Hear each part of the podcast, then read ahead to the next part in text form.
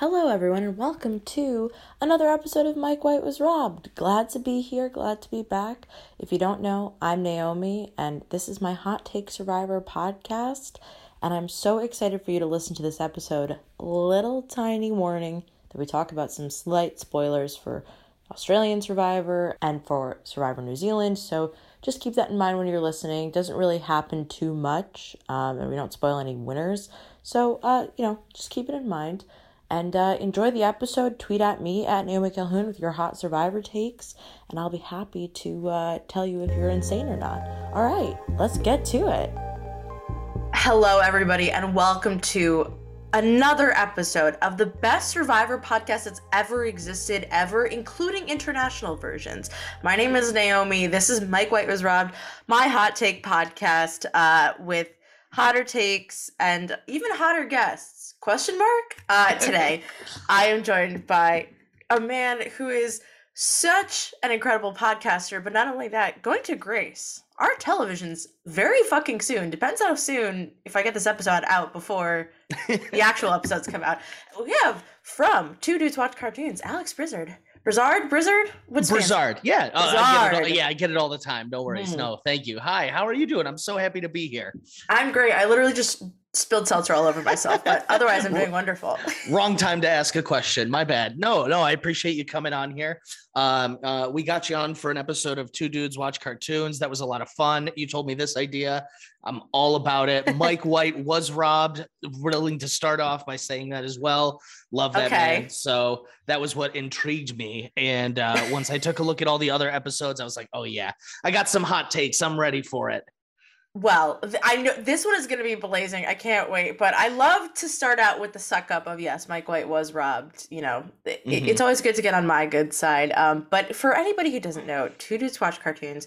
You and Evan do a wonderful job. I did an episode about Fern Gully, and I I got to tell you, I got so many people texting me about Fern Gully. It was yeah. crazy. We got hit up a ton. People were like, I haven't thought about this movie in years. I was like, that's what we were going for. So that was perfect. I did my duty. Um, well, Alex, let's begin at the yeah. very beginning. What mm. is the hmm. take you bring forth today? I think it's a good one. It's super relevant. Survivor 41 and 42. But so, what my hot take is the shot in the dark is the best thing that Survivor has added to the game since a hidden immunity idol. I can't call it better than a hidden immunity idol but ever since what, eh, season 11, when the first hidden immunity idol was introduced, this is the greatest innovation to the game so far, in my opinion. Wow. Suck it, Shipwheel Island. Suck it. Damn right. well, I mean, this people's heads are going to be yeah. spinning. people were introduction. shocked. I told a couple people, I was like, I'm going on today. Here's my hot take. And they were like, wait, what? And I was what like, I'm ready. Yeah. I'm ready for it though.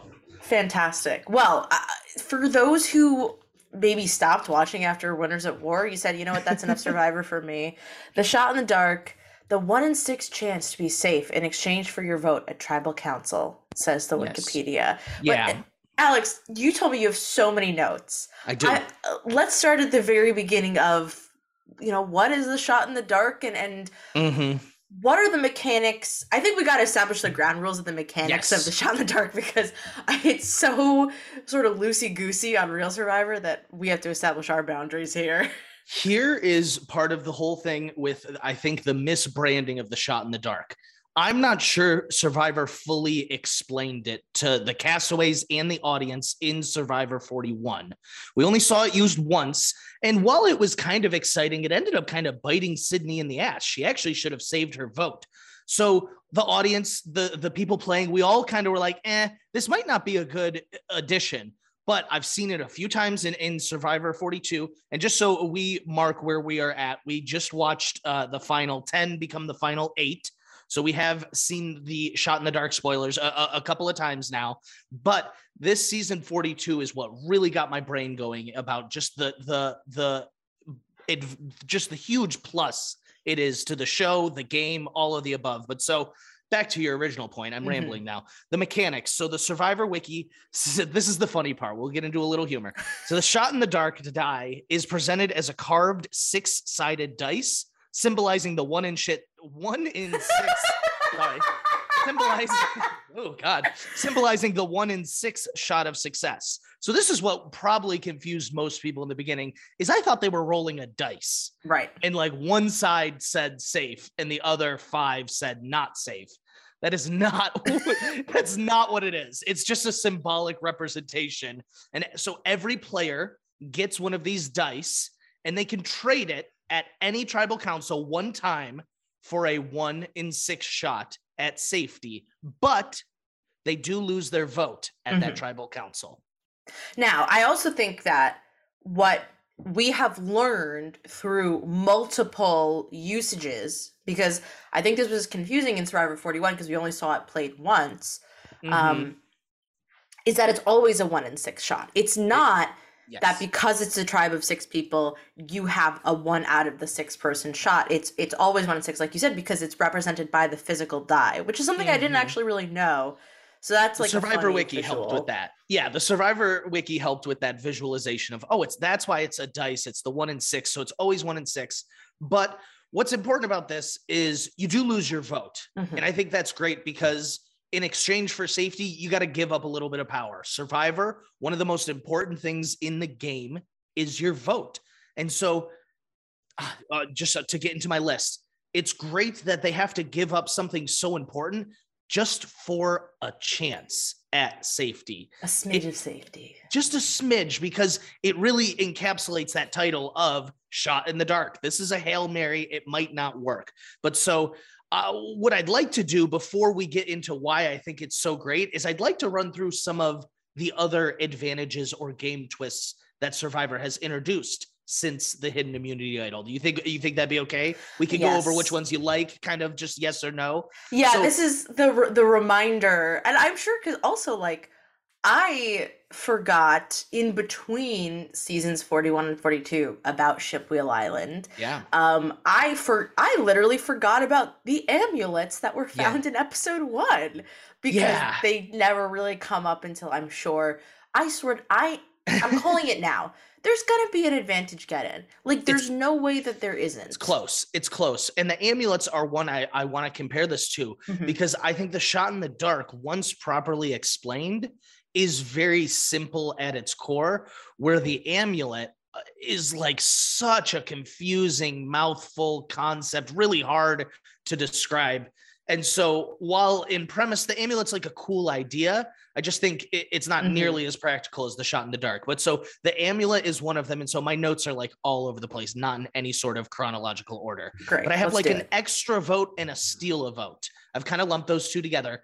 Those are good game mechanics, but I promise you, no extra vote or steal a vote has created the type of suspense that we've seen with the shot in the dark. I agree. The best the best use of I was actually thinking about this the other day is like the uh that you could use the knowledge as power similarly to this is like Mm. when you steal you know when you steal a vote um Yeah. and Nick Wilson does this in in David vs Goliath he steals Alison's vote and then votes out somebody else in order Yeah. to confuse them. I think that what they should do with the knowledge is power advantage if they use it mm-hmm. correctly is steal like Mike's idol and then vote out Maryanne or something like that. Blindside someone else. That's good. The knowledge is power one. Ready for this? I actually kind of like, but I just think it's it's too powerful Yeah. almost.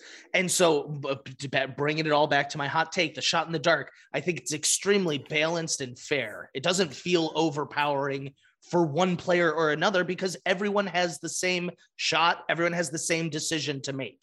Yeah, I feel like I I feel like sometimes I I might be a broken record about this on this podcast if somebody like listens, but I don't put out episodes frequently enough, or I hope nobody realizes it. But uh, it's all about risk versus reward. It's it it is not just Yes. You can do with it, but the idea that the decision you're making is a risky one. It's like going all in. It's oh it's oh my gosh. you need to have the stakes. And so the problem with the knowledge is power advantage is not the advantage itself, but the context of the game that it is in, which is a game where idols are fucking public information. everyone basically knows, if not most people. So it's really like a weird thing they brought both these advantages in at the same time. It's like worse than an idol nullifier. Like yes. At, the very least, maybe put an idol nullifier in the game so you don't know if they're gonna play it ahead of time. But like the knowledge is power. It's oy. too much. Another another one on my list, and so this brings up the two. So you're just talking about risk and reward. This brings up two, in my opinion: the idol nullifier and a super idol. Super idol has no risk. It is No, an no extra. It's an extra life in the game, and an idol nullifier literally takes away from the suspense of a moment. It is negating like the exciting moment that just happened on our television screen. So to me, both of those advantages, I just was like, ah, there's just this is not right in the context of Survivor of the game that I love. And then, okay, there's fire tokens. I don't even really think I need to get too much into those. Like, eh, eh, do you have anything uh, like good, bad about fire tokens? No, I think in my in the episode I did with my friend Steven, we talked about fire tokens. They've been done differently uh, Mhm. in different live reality games. If if you're interested in talking more about fire tokens, anybody who's listening, go listen to that episode because I think we come up with a better solution for fire tokens. I can't remember what that was right now, but I think we came up with better ideas for it. But so uh, fire tokens, good idea, just horrible that season. Like it, it was appalling. They had so many stockpiled, and then Jeff was like, "Yeah, fire tokens are done." Like I would have been pissed if I was anyone hoarding fire tokens. I Yeah, you gotta like, have "What?" like a fire token flash sale, you know? Yeah, there was. They should have brought the auction back. Different, different complaint. Different complaint. But so there's fire tokens. Alex, I think you just said something very interesting, which is a, an auction with fire tokens. Yes, it seemed so obvious to me. I was like, the fire Wow. tokens to me signify that the auction's going to return, and it didn't, and I was appalled. Different Damn. topic though, but so these I would say are, and then there's like Shipwheel Island, and you know they divide the cast by by by uh, tribes, and they've done different things with idols, half idols, and Mhm. you got to find it. And so those things are fine. But to me, the shot in the dark is just such a, a it's a, a, a paradigm shift in the game, like the hidden immunity idol was. And so to get to my first point, what really makes it great is a seven to one, eight to one vote. That's that's boring. Mhm. Think of how many times we've had to been subject to that in Survivor. The shot in the dark now adds that extra layer of like, oh my God, do they know that they might go home? Are they going to play their shot in the dark? It's that little bit of extra, like, oh my God, are, are they going to be able to save themselves? Just a little extra suspense to the last moment, which as an audience member, I love. Mm-hmm. I think it's like that last like because I've been watching live and I've seen a couple of these be played um, Mhm. in like the bar with people, and it does have attention to it, especially now that Jeff is delivering the message, right? Yes. I think it's got a a a concern to it, a pressing sort of like, will it be? Will we go to another vote too? But Yes. I guess you kind of Yeah. know. But so that's what also makes it great is Mhm. it wouldn't be a Ben situation of everyone voting Ben and his one vote sending someone home because you have forfeited your ability to vote. You still leave it in the the, the chances of your tribe mates. That they are the ones who are going to make the decision. That it just won't be you. And I think that's what's great about it is it's not Mhm. overpowered in the sense that you could use one vote to send someone home. That's not how this is going to work. It's just going to keep someone safe that knew they were in danger. And I think that's the other key part of this is it encourages blind sides. And who doesn't love lying, blindsides, scheming, plotting? That's why a majority of people watch the show. And I think that's what this was really going to encourage. I completely agree. And I also have my own two cents here because we're sort of in like the what it encourages part of it, right? Yeah. It encourages making sure the boot doesn't know they're the boot. It encourages like blindsiding somebody so that you kind of really You gotta make them comfortable. You have Yeah. to lie to them. You can't make them feel uncomfortable. You can't just ice them out. And and but so to get back to my suspense point is to talk about this most recent season. There's times where Romeo, I'm like Romeo, play your shot in the dark, and he doesn't, and it's exciting. And it's great that it's a player's decision. I think that to me is what the core of like Mhm. these reality competition TV shows are about is like a player having to make like a decision and us as audience members being like, would I have made that same decision? Would I have done that if I was in their shoes? Like the other vote, I was like, Romeo, play your shot in the dark. What are you doing? And he didn't, but he was right. I was wrong. That's like fun to me. You know what I mean? Yes, I, I think that that same concept exists with the idol, right? Like Yes. there's lots of plays where people don't play the idol and they should, or they don't play the idol. Like I feel like this happened a lot in the past two seasons of Australian Survivor, where I'd be like, "Holy fuck, they're not playing the idol. They're And they have balls, of fucking steel. Yes. and they wouldn't. And then all of a sudden, it'd be like, "No, they're not going home." I'd be like, "Oh, oh, oh, okay. I guess they're not going home. They home." had the right read. I didn't. Jesus. Um, what I also think it encourages two other things. I think the shot in the dark encourages what Chanelle did, which equals messy gameplay, which is throw your vote onto somebody else for Just in fear that the, the sh- shot in the dark will come back and bite somebody. make sure it's the- not someone it's someone thi- you want to go home. the original intent of the hidden immunity idol was to help the minority alliance by like a vote split now maybe the minority has uh, the majority if an idol's in play and now this just causes so much more different options and chaos. And so the chanelle voting for mike is maybe where my wheels like finally clicked like oh this only encourages like you have to step up your gameplay. And it's revolving around the vote though. And i think that's what i love is it's not revolving around like a, an idol uh, just like an extra life like a super idol. It's revolving around decisions and votes. And to me that's like the core of survivor. And so it gets rid of those 7-1 those 8-1 like suspenseful things but it also will cause more vote splits. It'll also cause chanelle throwing a hinky vote on mike. You know Mhm. eh, for all intents and purposes that's a hinky vote like in big brother. It's it's different reasons but it's for the same exact protection chaos whatever. And it caused so much like drama to move forward. And that's what also people were saying that um if I'm not mistaken, they were saying that somebody else should have done it in a different vote. I think it was either like in the Uh, well, Mariah vote. daniel probably should have played his Daniel Sharp probably should have played his. daniel should have known he was probably going but they lied to him they they snowed him mike made him and like that to me now i like more mike more because i'm like damn he fooled daniel enough like that their bond was Mhm. solid like he wasn't going home we know for certainty like daniel was fooled uh, quote unquote Yes, now I, I agree because I think Daniel is like a, Daniel and Chanelle are both Survivor super fans, right? Yes. And I think that Chanelle probably is a little more tentative about like who she was trusting, and then it all kind of fell Mhm. apart. But I think that Daniel was just like, "All right, Mike and I have no problems. Let's get right back into it." Um, the other thing I think that this encourages is I think it encourages the rat game. It encourages you Yeah. to go to. Uh, let me go to Swati and say, Swati, play your shot in the dark. I like I have to vote for you. I'm sorry you're going home if this happens, but if you play your shot in the dark, I'll try and get this person. I'll, we'll get Tori out. Like my example is like what Angelina did to Elizabeth. She Yes. went and like warned her, but for no reason other than like a jury vote. Like this can have now like real world actionable like call to action like hey, you're going to go home if you don't play your shot in the dark. And this leads to my other thing is we have not seen it come into pre-tribal strategy. And that's where this thing is about to break wide open because what are you going to do when the the quote unquote easy target is walking around camp saying, "Yeah, I'm going to play my shot in the dark tonight." Yeah. Yes. Uh, it, it reminds me of um, not not in the same exact way, but I want to see this. I don't know if you've watched The Genius, Alex. I have.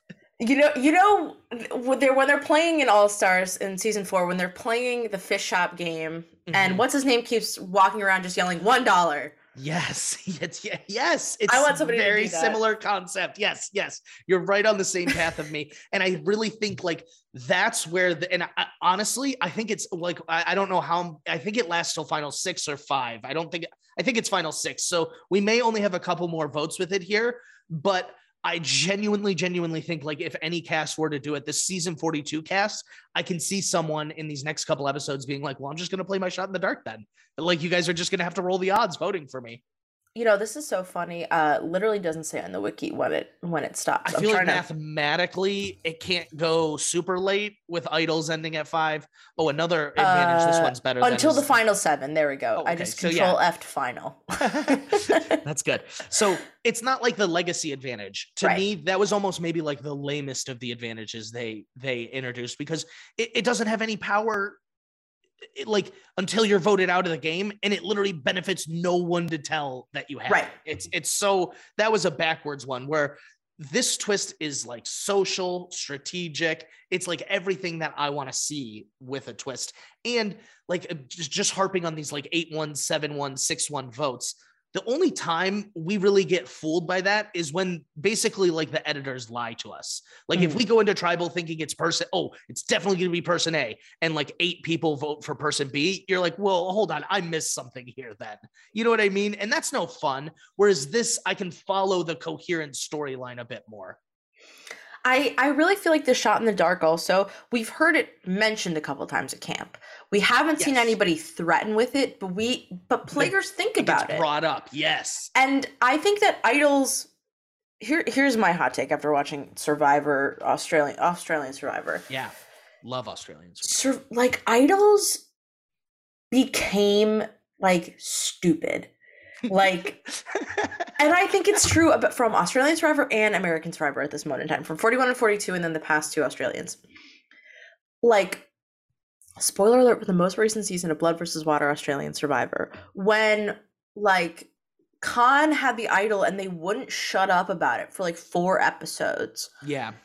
And it was one of those things where I was like, we Survivor has become so idol focused that in the middle of the game, people are getting distracted by the idea that somebody has an idol to try and blindside them, even though they are in kind of an alliance with him, Yeah. and he would be beneficial to them down the line as he is a threat that can go before them Mhm. and it, it's just warped our brain and what i like about the shot in the dark is that it has much more uncertainty than the idol the Yes. idol is very certain if someone catches a whiff of their name they're going to try and play it and you have to really snow somebody if you want them to not play it but then that risks like their jury vote and all this stuff yeah. So the shot in the of- dark is like Yes. might not you're to- work you're hitting on all the right points. So think of all the times in Survivor Past we see someone get so comfortable with an idol and someone fools them and they get blindsided. We love that as an audience. We're like, oh my God, how'd they get so comfortable?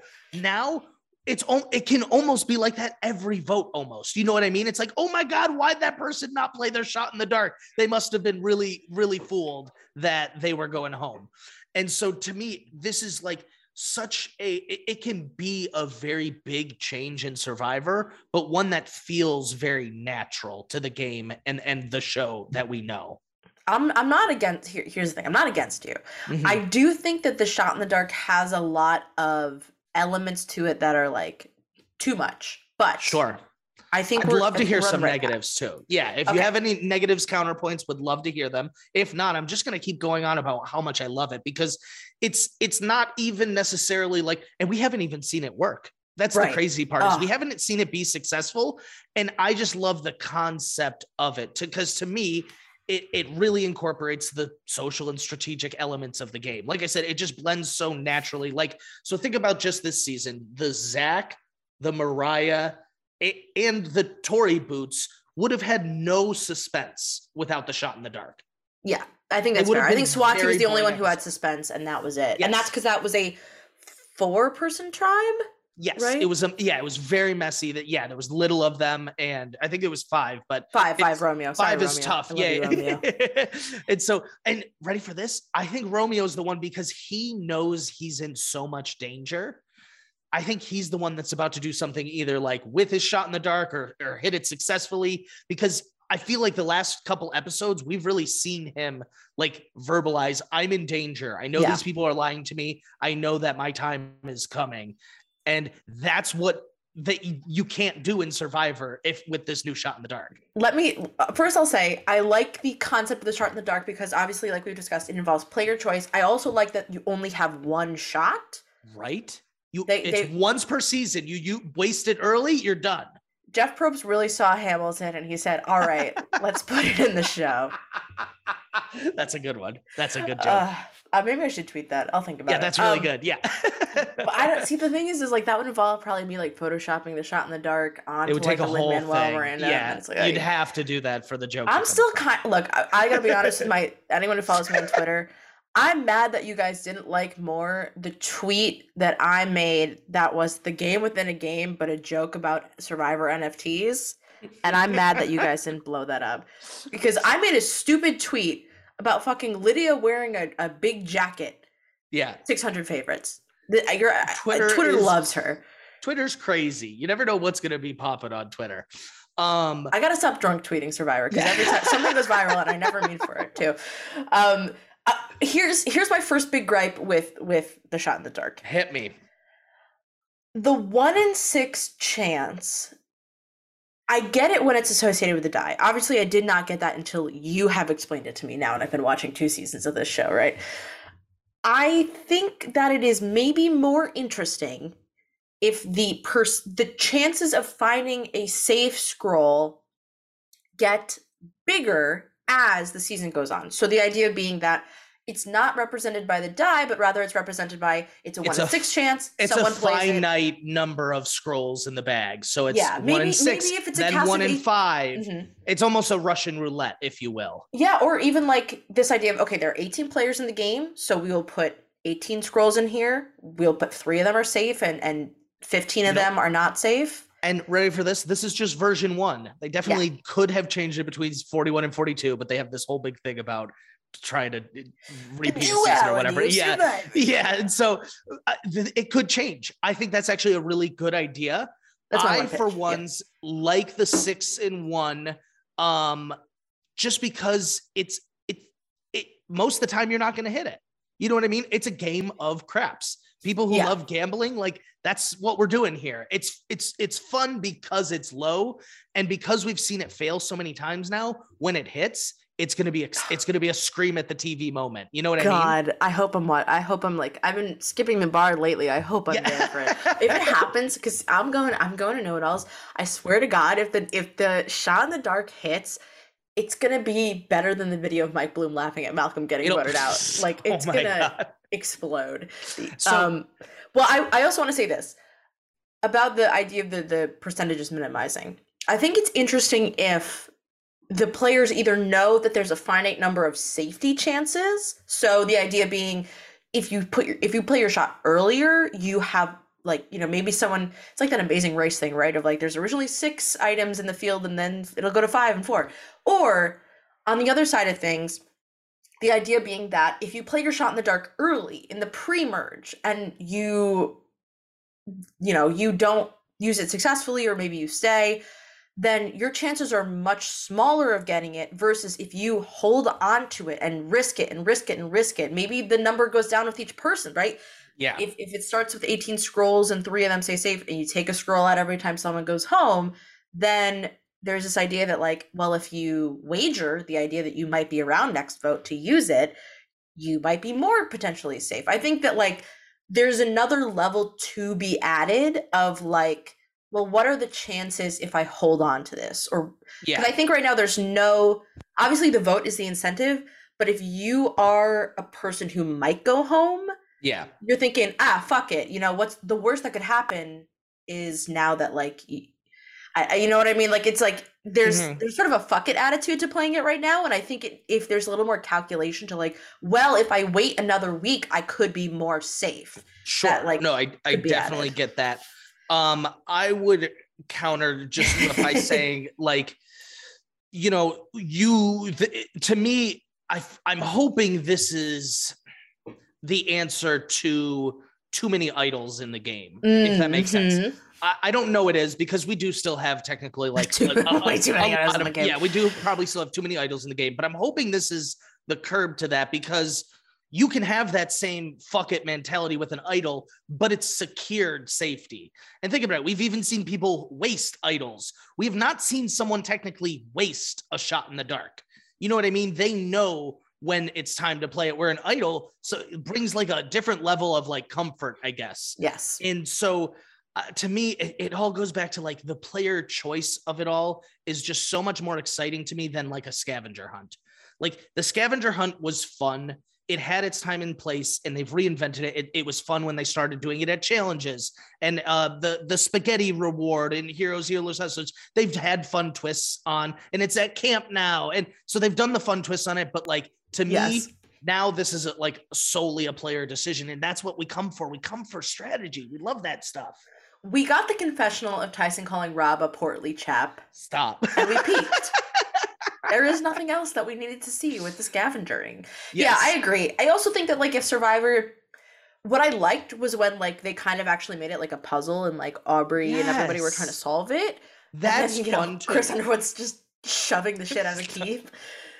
But on the other side, I agree. Like when they're just like, "Hey, by the way, there's like four tokens on the island. Go!" I hate that. Go. Don't like yeah, that. like how are we supposed to participate as an audience? Like I said, it was fun when it started because it was new. Yeah. It, it, you could kind of follow along, like with Sandy, didn't know what a pace was or the palm tree. Like there was fun elements of it, but we've seen it so many times now that this is like such a nice. I, I this just came to me. Okay, so you've probably heard this a million times, but there's that uh, like whenever there's a Reddit theory, like what's your idea for a twist on a season? There's always the post that's like give everyone an idol at the start of the season. This is that, but way more like balanced.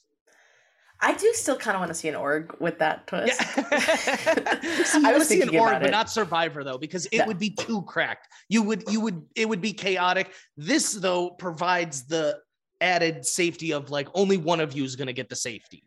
and this this also kind of brings, I think, to mind the concept of your vote being the most important important part of Survivor. Oh my God, yes. I didn't even think about that, but I could talk. Go on with what you're saying.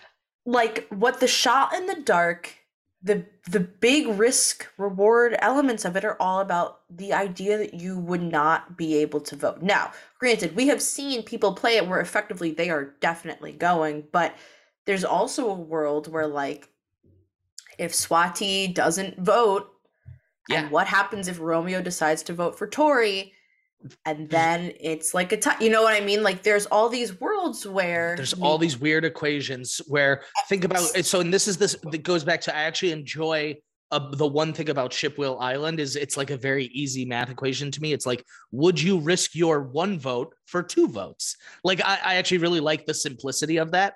And so, Mhm. like we saw Chanelle, who lost her vote at Shipwheel Island, and it threw that whole tribal council into utter chaos.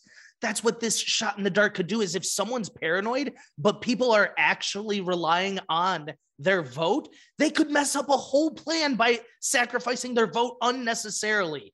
And uh, that's what I get back to is there is so many permutations of how we could see this play out that it, it brings back like the original excitement of when we first saw hidden immunity idols, in my opinion. I think also we forget that immunity idols were broken in the beginning. Yes, they, were changed them. They didn't work.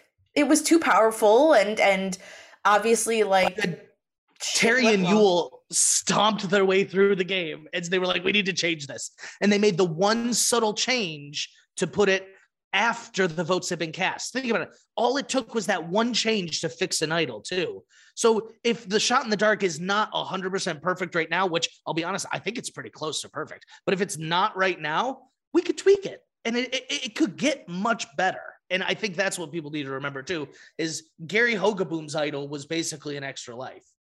Or it was basically an individual immunity. No, I take it back. It was even worse. It it was like an individual immunity. He had to play it before everyone voted. I love Gary.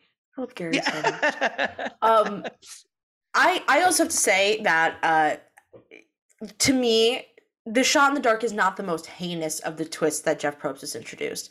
The heinous one is obviously, as we all know, the shatter the glass hourglass. Yes. That Yeah. one's the worst. Because as we said, no risk versus reward. Yeah. No, th- exactly. It's all risk versus reward. Why would that person ever not smash it? In my opinion, easy fix. You do this at 13 people and it's like six and six, and you tell Erika and Rocksroy, you're safe no matter what. You have to pick which six are now safe uh, and Yeah. versus not. So, but this goes back to ready 41 verse 42. The slight difference in the hourglass was they told them Rocksroy was going to, excuse me, Rocksroy was going to have some power. And it completely changed the way they strategized and planned around it. Mhm. And that's also something I like about the shot in the dark is it's not like an amulet or a knowledge is power or an idol nullifier when these people are like, I didn't know this existed. Everyone gets read the rules at the beginning. Everyone gets handed a dice and you- say, you have one from now to final seven. Yep. I, so I, we did uh, last year Survivor New York season five. Um, Mhm. there is a wonderful, wonderful uh, store. She's in Ireland, I believe. Her name is Freak Like Me Etsy. Um, and she makes beautiful recreations of of hidden Oh. immunity idols and idol necklaces from from Survivor, and we buy them and use them in Survivor New York. She sent us so graciously an idol nullifier for free. Oh, that's pretty cool. It's pretty darn cool. We never planned on having an idol nullifier in the game, and but so when you have one, we use it. So yeah. the thought that I had was how do I make sure that people understand the parameters of the game they're entering in? Now you can sit there and say, Mhm. okay, well, people have seen Survivor before, but that's not fair, I don't think. I think so. What we did is we wrote in the rules, but I also highlighted it for people. I said, uh, you know, I there's the rule about stealing something, but I said like idols and idol nullifiers, and I told our players, I believe, maybe I'm wrong, That's but I'm. I'm like 90% sure I did this uh, there are idol nullifiers in the game because the last thing you want is for somebody to have the, take the risk of finding the idol, take the risk of making a choice uh, and looking for the idol or telling people about the idol, and then have their um, gameplay be like diminished by something they had no idea existed. And exactly. that I think is to your point why these twists where it's being introduced secretly um and has so much implication it's not just like you know the steal a vote was introduced secretly or whatever you know like these things were Or- introduced Or a steal an advantage. Right. That's a fine one, and it was introduced secretly, but it's not to choose which six people are safe. or fuck over six new people you know what I, yeah exactly like it's Exactly. these are humongous implications that are being made secretly by one person like even the knowledge is power like that's basically kind of an Mhm. idol nullifier in some ways but with more power Yeah, yeah. It can transition into other advantages too. And uh, we just don't even need to get into the cockamaniness of just again why you would have it on a season where at least three other people, two other people know you're going to have an idol. It's just. It has been interesting though, not to just get totally off topic. I do in, kind of enjoy the season, like watching these two, where it's like, wow, everyone knows these three players have an idol. Like, how do you play that? You know what I mean? It's kind of different. We've never really seen that because sometimes they're secret, sometimes some people know. But it, going into these uh, merges, it's like, oh my god, almost every single person knows who has these three idols. It's a different power dynamic.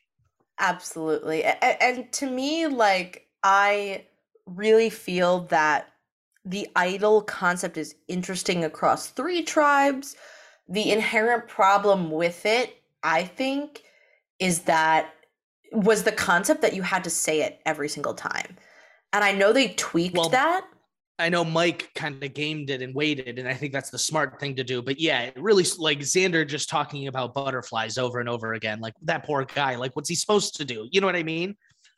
That's that's the thing. That's the thing is like you get them saying it then it draws the attention to them. But if you want the cross tribal idol alliance like the more a person a- shows their keep it a ass like, yeah the more that it's like what the fuck are they saying? And obviously now i don't know if that they would ever here's the other thing. I don't know that survivor would ever do the idols phrase again because it's known. I don't, think, they, can. I don't think they can do this the hourglass again because it's known. No. And so that's why the shot in the dark actually works because the shot in the dark is so public, so Yes. known. It's not reliant on the shock factor of of here's what Yes. the twist is because all the players know what it is. And I think that's really important when you're running a, a game. You know what I mean? People would be pissed if they were watching football and they were like, eh, "Oh, you didn't know the other team actually scored a secret 14 points that you just totally missed." Yeah, yeah, it's it's a part of the game. It, it just happened this time. The refs decided. It's a thing. Yeah. The golden Here's power of fire making. Oh my god, we didn't even talk about the worst thing they've ever in- introduced is Final Four fire making. I, It like s- I didn't even put it on my list. It's just such a like I can't even think about it because it's so nauseating.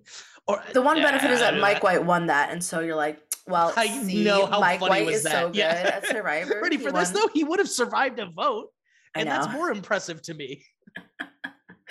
oh my god. Um, Yeah, I I feel like that the shot in the dark is like it's goofy. And for a lot of the time I was watching Survivor, it didn't make sense. yeah, I But get that. It makes sense the more they explain it. And again, I think it has comeback potential. I think it's the twist that can recur and not have immediate downsides that mm-hmm. players break the system. I think that's always the big problem. I mean, I think it's why Big Brother often doesn't repeat twists very frequently unless they're like the big overarching like, you know, co HOH twist because people see it and then they just immediately know what to do and they try for it and it and it ruins the fun of the surprise. Yeah. And so as a TV show slash game, you're you're always on that teetering line of like, what's gonna shock the audience, but is still a fair game mechanic. And so yeah. they will teeter that line and, they do the famous line of survivor's not fair. And you know, that's good. It's fine. That's good. But like you know, I like to consider Survivor closer to like a sport sometimes. And so, it, you know, like Danny said, like when you win and you're told you win and you get safety, it's BS that one person could just overturn it like that. So there's elements of like this that just scream like, like you said, like long term mainstay game mechanic, in my opinion. And I don't know they're going to do it 43 44. I, I haven't heard, I have no idea. And I can only hope though, because I think especially now that they've the players out there have seen it a few times, they're going to be ready to. Like I said, it's just going to be so exciting when, like you said, someone's going to come up to someone and be like, "Hey, you're kind of in trouble," and that person just goes around and is like, "I'm playing my shot in the dark. Good luck. You're risking. You're you're ta- well, you're risking a dice roll if you if you vote for me." I uh, I would love that. Also, this is something else I just have to point out because I listened to I listened to Rocksroy and Tori's exit interviews, mm. and Tori and Rocksroy. Tori says that like it's interesting. Rocksroy one said he was thinking about not smashing the the hourglass. He actually considered it. I don't even want to hear that. I liked the guy. What are we talking about? Why he, would he consider it? He said it was like so. He I, I think he had an interesting idea, which is that he first he thought like, well, they won the competition like this isn't oh, fair to oh, them. He is so fair. He would literally be like the oh, not fair, but like yeah. he's so play by the rules. He would be like they won it fair and square. Wow, that's crazy. He considered it that strongly though. He he thought about it a lot. I I would highly recommend people listening to it. And then he oh, also yeah. said that he thought about second chances and he thought that like people deserve opportunities and that they deserve a second chance. And so he thought, well, what if I give a second chance to the people who like who lost.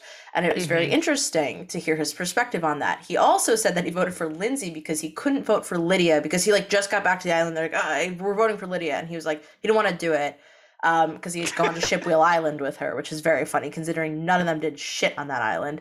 Um, oh man, that's but uh, you know he's really it funny. is what it is. Yeah, I liked him. I ended up uh, warming up to him. Where I'll be honest, in the beginning, I wasn't much of a fan, yeah. but by the end, I was very upset that he ended up going home.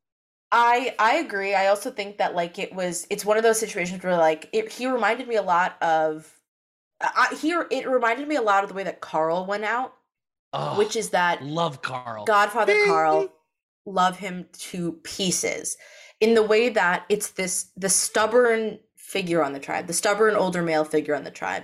Can't be reasoned with. People yeah. like not even reasoned with, just like this it's idea an of, obstacle in like if everyone's playing at optimal strategy the game almost becomes a little bit boring you need people with like different perspectives on the game and Rocksroy right. like i saw it on twitter someone was like Rocksroy would have been amazing at this game 20 years ago and i was like yes he totally would have he would have been stellar he would have been like a tom from season 10 in all honesty. He would have been a rock star in early survivor. Because it's it's that it's like no we're staying the path. I'm voting for romeo because romeo's on the bottom. And obviously yeah. that is the best move for Rocksroy. He's not wrong. But in inherently like other opportunities arise for other people and like what's yes. not and, and, you know people talk about how he wasn't really like great to work with because he just was very in sh- like sure of what he was doing. I think carl yeah. was similar and i say this to say that like they went out pretty similarly but what's interesting is that tori talked about in her exit interview that she knew sending Rocksroy there was in her favor, even if he did end up like sort of fucking her over by making her unsafe. Yeah. She didn't want, you know, don't send Lindsay when you can send Rocksroy, when you can send somebody that you know, because she did say that, like, while her tribe was kind of a mess, she did feel that they were the best group to be with. Um, a lot of people weren't really giving her information, but I, I think both of those interviews are interesting to listen to because I think that Survivor is so much more than like what we see on the screen, and it's people mm-hmm. lying and pretending all the time.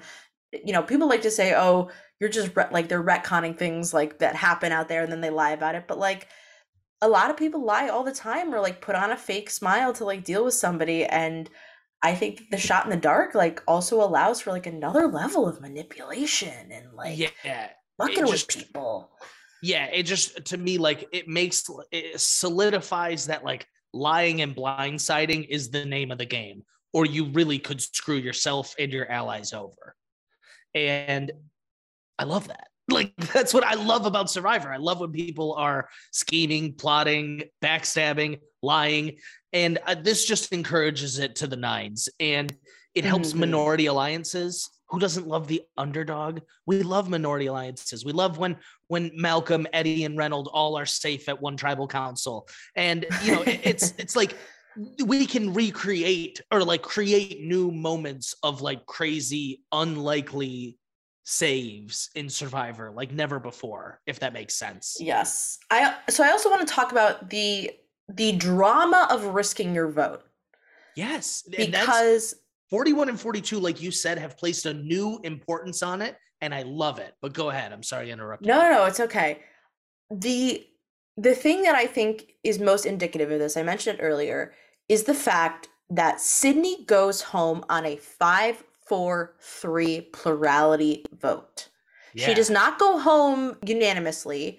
She does not go home uh, because the big merge tribe picked one person. Um, mm-hmm. She goes home on this weird, wacky fucking vote where Erika, Heather, Liana, Naseer, and Shan vote for her. I'm trying to find the vote. There we go, episode seven. And I think that that's really interesting. Evie gets four votes, right? Danny, Deshawn times two, and Ricard. Deshawn gets three votes. Evie, Tiffany, Xander. So if yeah. if Sydney just votes for Evie, right? If Sydney does not yep. risk the vote, Sydney would probably vote for Evie. Evie would then have five votes on them, and Sydney would have five votes on her. And it's a tie. And it's a tie, and that leaves. So, oh my god, this is crazy. This is also yeah. the interesting do you believe that if somebody votes with an extra vote and then there goes to a tie, that they get the extra vote on the revote? I think they should get the extra vote, but I believe survivor rules say they do not get the extra vote. It's very think, interesting. Yeah. I think they should lose their normal vote, but still get their extra vote, if that makes sense.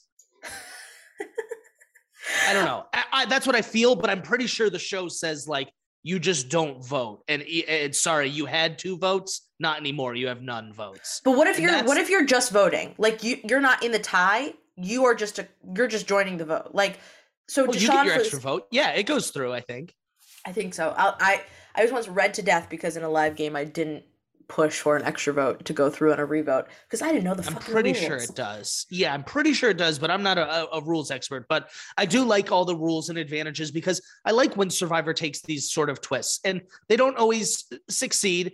And I, I guess the ones that bug me are the ones that I feel like clearly flop, and then they like continue them, like the legacy advantage, like eh, stuff like that, like uh, like oh ready for this this is a little off topic it's not like an advantage but the the when Drea had to stick her hand in that red paint. yes, caught red-handed. Brilliant, brilliant. If you're gonna do a scavenger hunt, there needs to be the risk reward stakes of it. Back in the day, it was like a, if you're too gone long from camp, you're like not bonding and the people are suspect of you. But in modern Survivor, a lot of that's lost. And so Survivor was like, screw it. We are going to physically mark their hand red. And I think that is brilliant. And I, whoever came up with that idea, I hope they continue to pitch like creative things like that. To me, like that, the, uh, that was excitement level of like when I saw Jericho first, like deciding between cookies or like a fire or a firewood for his tribe. And he was like, cookies, obviously. And I was like, yes. Why?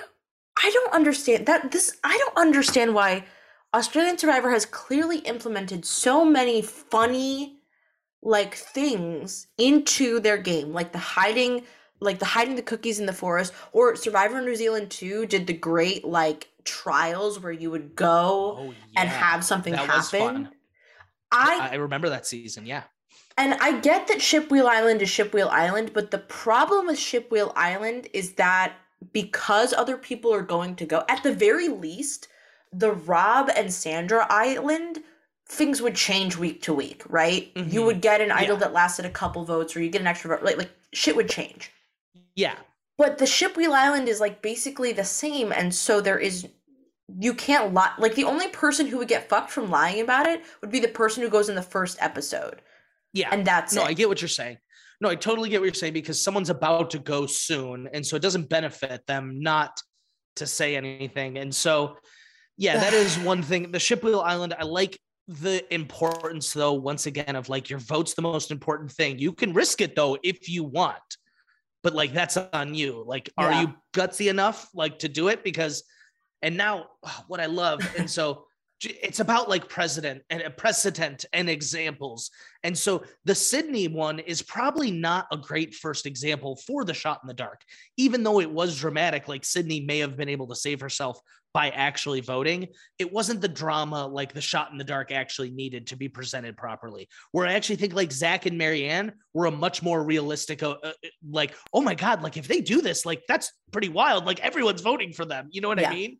And so, oh, so not Maryanne, excuse me, Mar- Mariah. I, I think I've mispronounced a it's like. Four. It's four. It's like four letters off. It's. I mean, I think it's know, excusable. I'm so sorry. Why do Yeah. they do that to like Um, you know they put like Roxford and Romeo on the same tribe I- and like you know it's ready like, for this? I had a tweet just this week where I talked about I love when the two targets start with the same letter and you see someone write R. And I'm actually, because I saw all the replies, there are a lot of incidences of this in Survivor. And I'm now convinced this is why they cast people with similar names or names that like start with the same letters. Because think about it, we did see someone in episode two write Mary, and we didn't know what they were gonna like finish the second half with, and we were like, oh my god, it blew our minds because it was either Maryanne or Mariah. And so I'm now convinced that's why we'll get people with the same name on a season, so they could write it all the way out if they're ever the two targets. Survivor New York season four. We had a Kyle and a Kylene, and so it was you write the Yeah. full K Y L, and then It's who could it be? It's exciting. It's exciting stuff. Wow, this But, like, tweet not to be like, oh my god, you're also Survivor Twitter famous, but 891 likes. yeah, it went off. And there was a lot of replies of people like talking of different incidences and, and times they love it. And I was like, you know what? It does provide drama.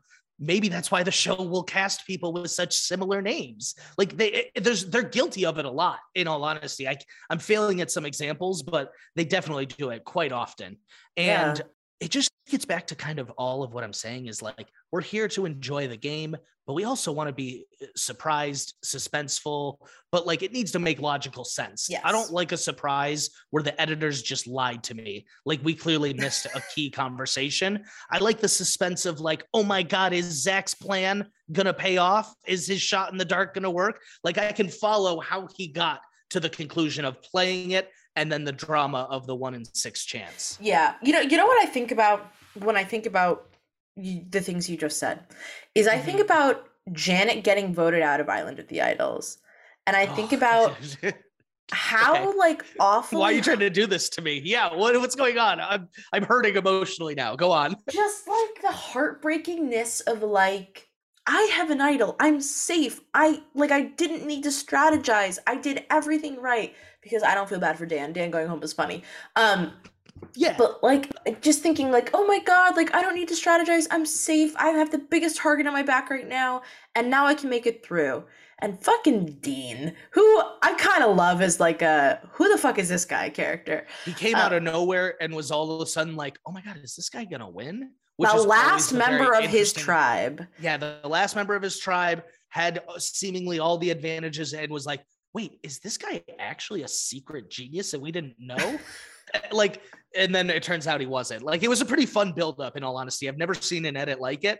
Yeah. And um, I'm all about a unique edit and, and like game story wise. So uh, I appreciate a good Dean, uh, DK chilling. dk villain um i agree and i also think that like that's a thing where we're Dean looks like the bad guy because he's basically doing something that is completely logical to him.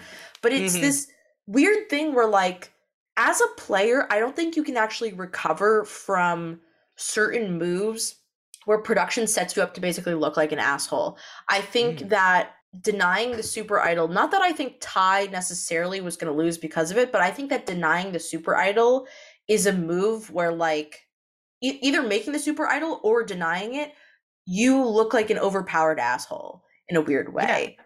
No, it's true. You're 100% right. And I think if Tony ended up needing it or using it differently, he might have suffered from some of that. But because he was like, no, no, no, guys, I played it creatively. I didn't use it as like an extra life.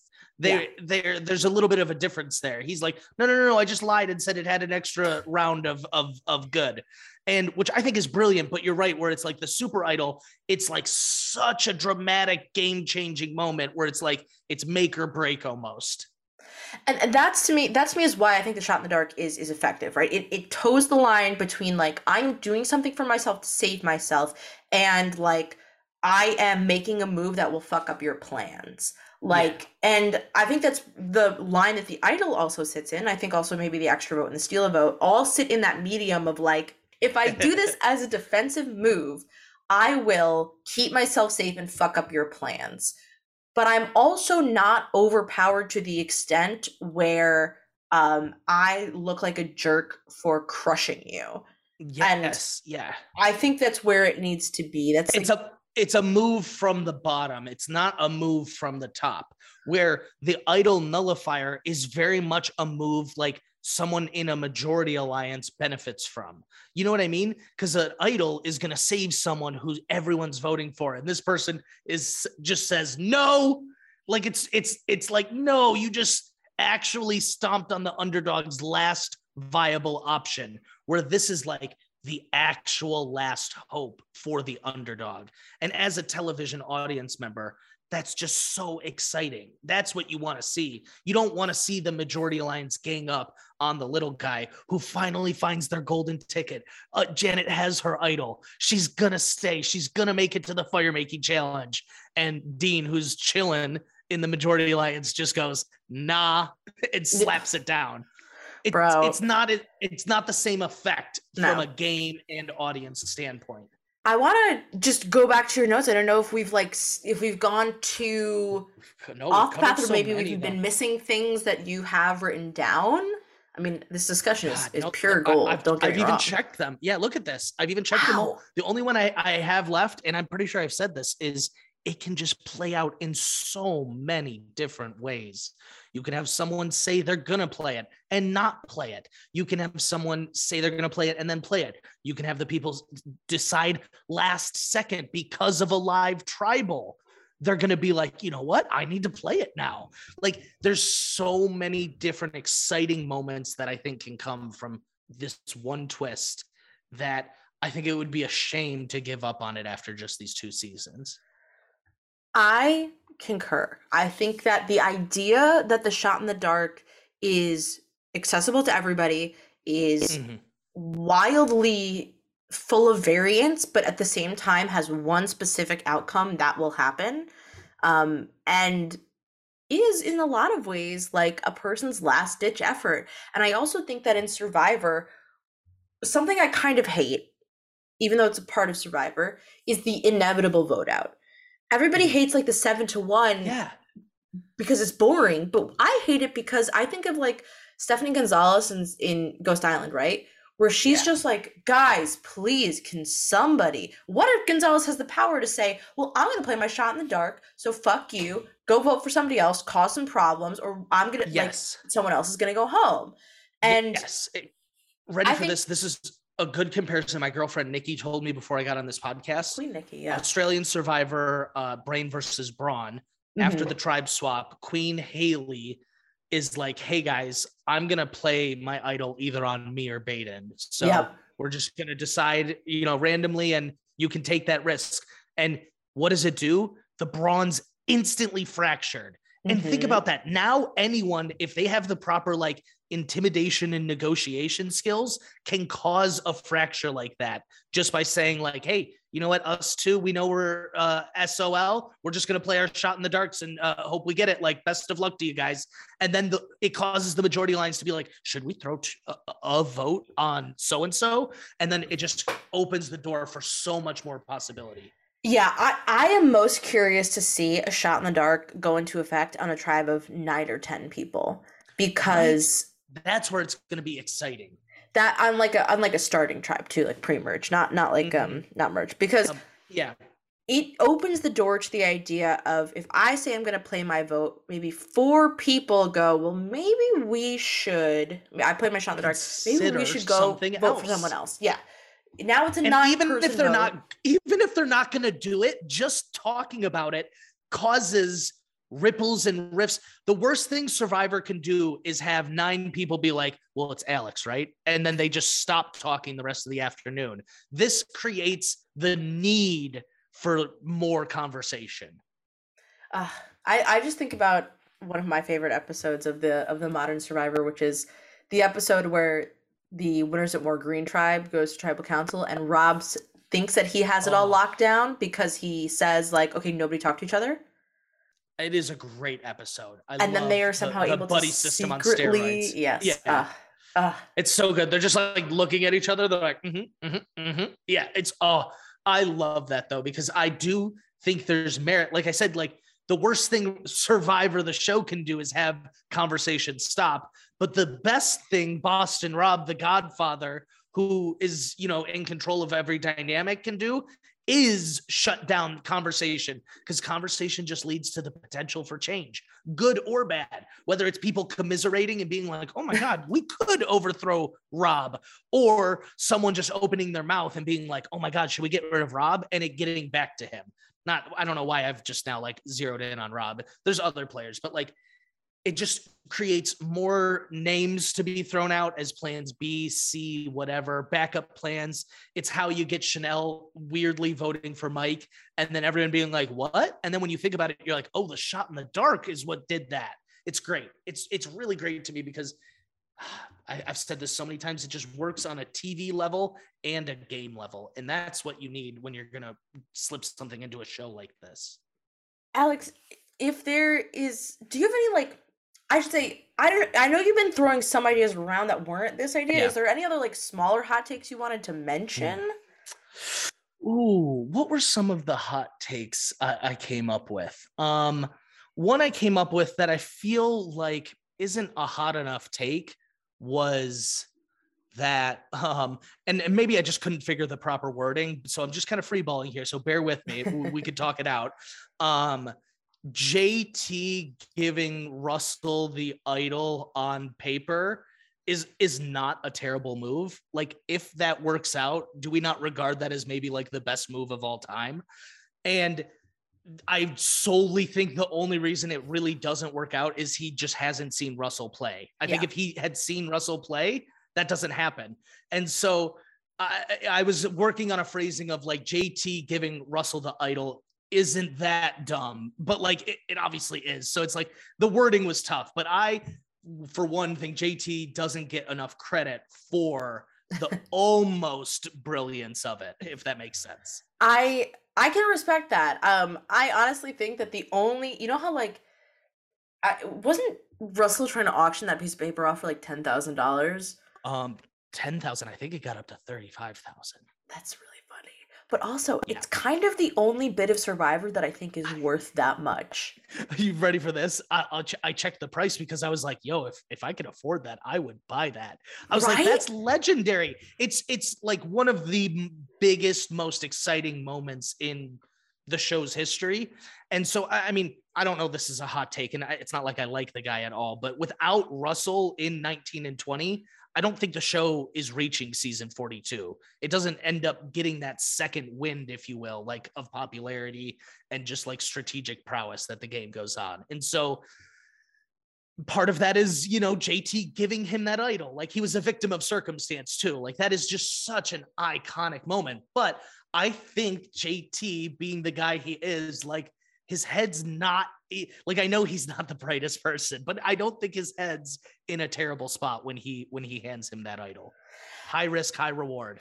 Yes, I also think that like what people sort of forget is that there is like an underrated value in Survivor of being really likable, and that's mm-hmm. what JT was best at. And I think the problem is that's what JT relied on constantly. Um, so true. And, and it worked obviously to his benefit the first time around. And I think it's kind of like Colby, right?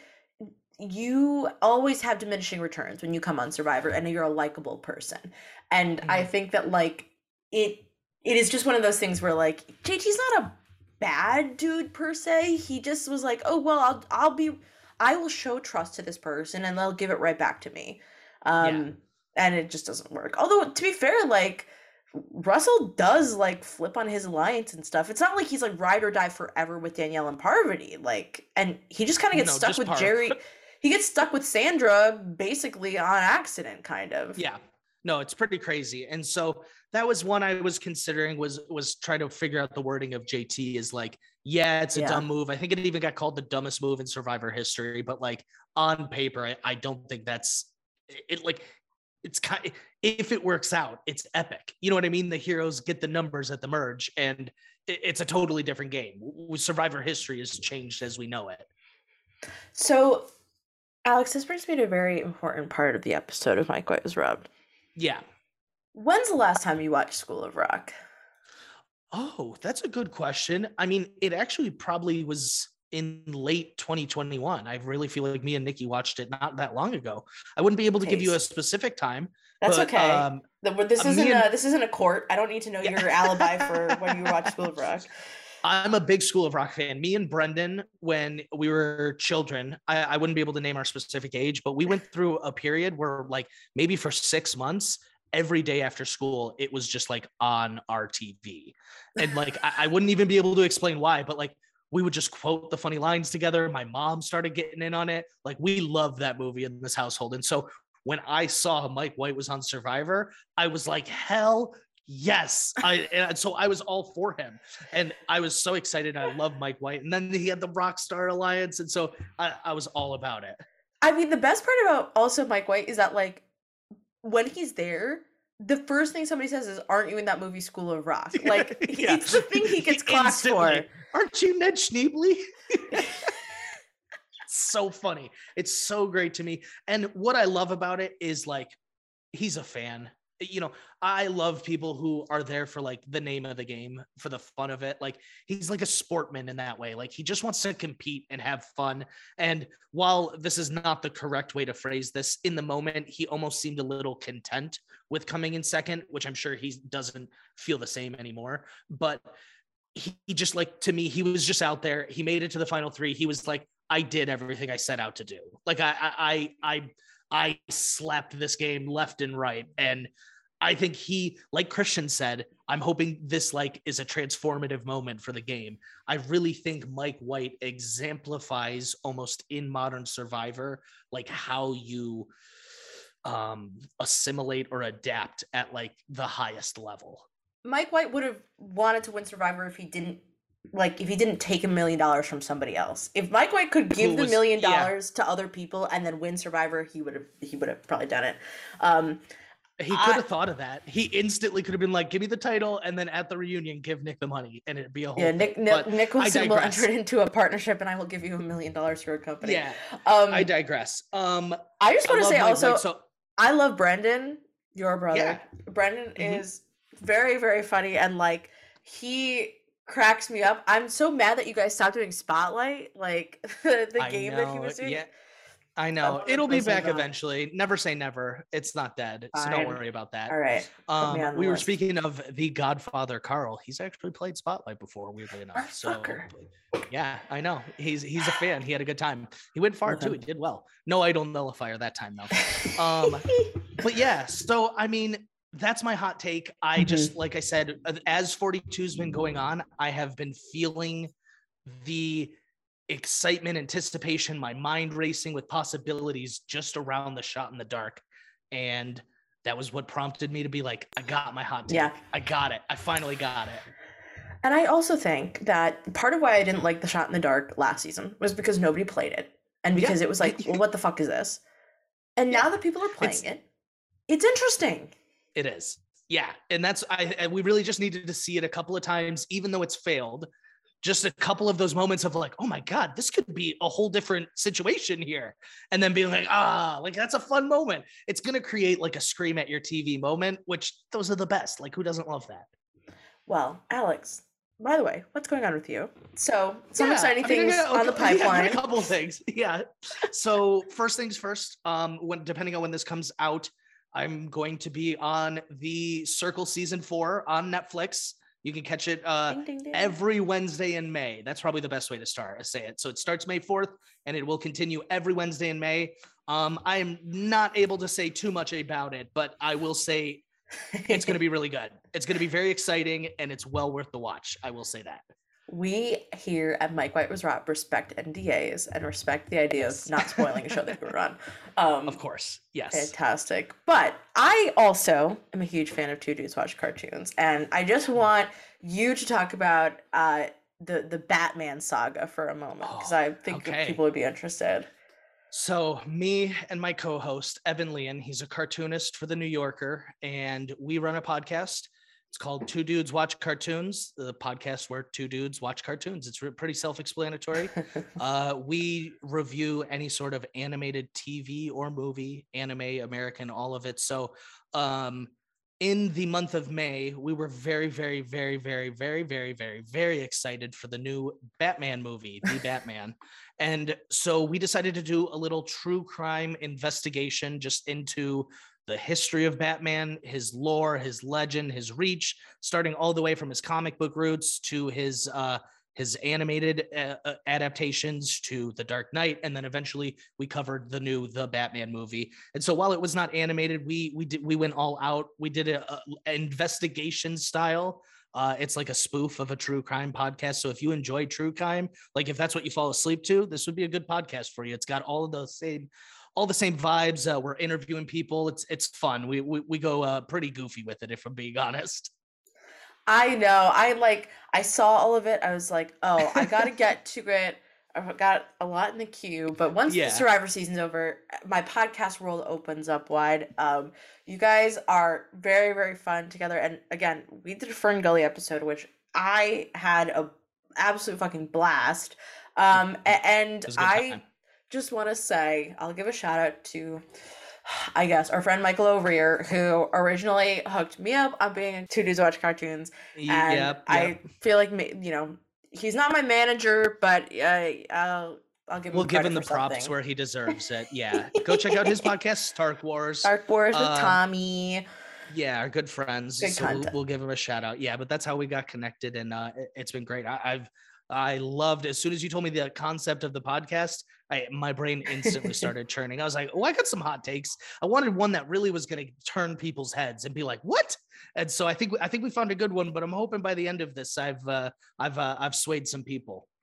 I think you. I think you have, and honestly, I gotta tell you, Alex, you swayed me. I'm I'm more Yeah. on board than I think I ever was to begin with. So I told you before the podcast that was my mission. I was like, I'm going to change your mind. I was like, I got some points.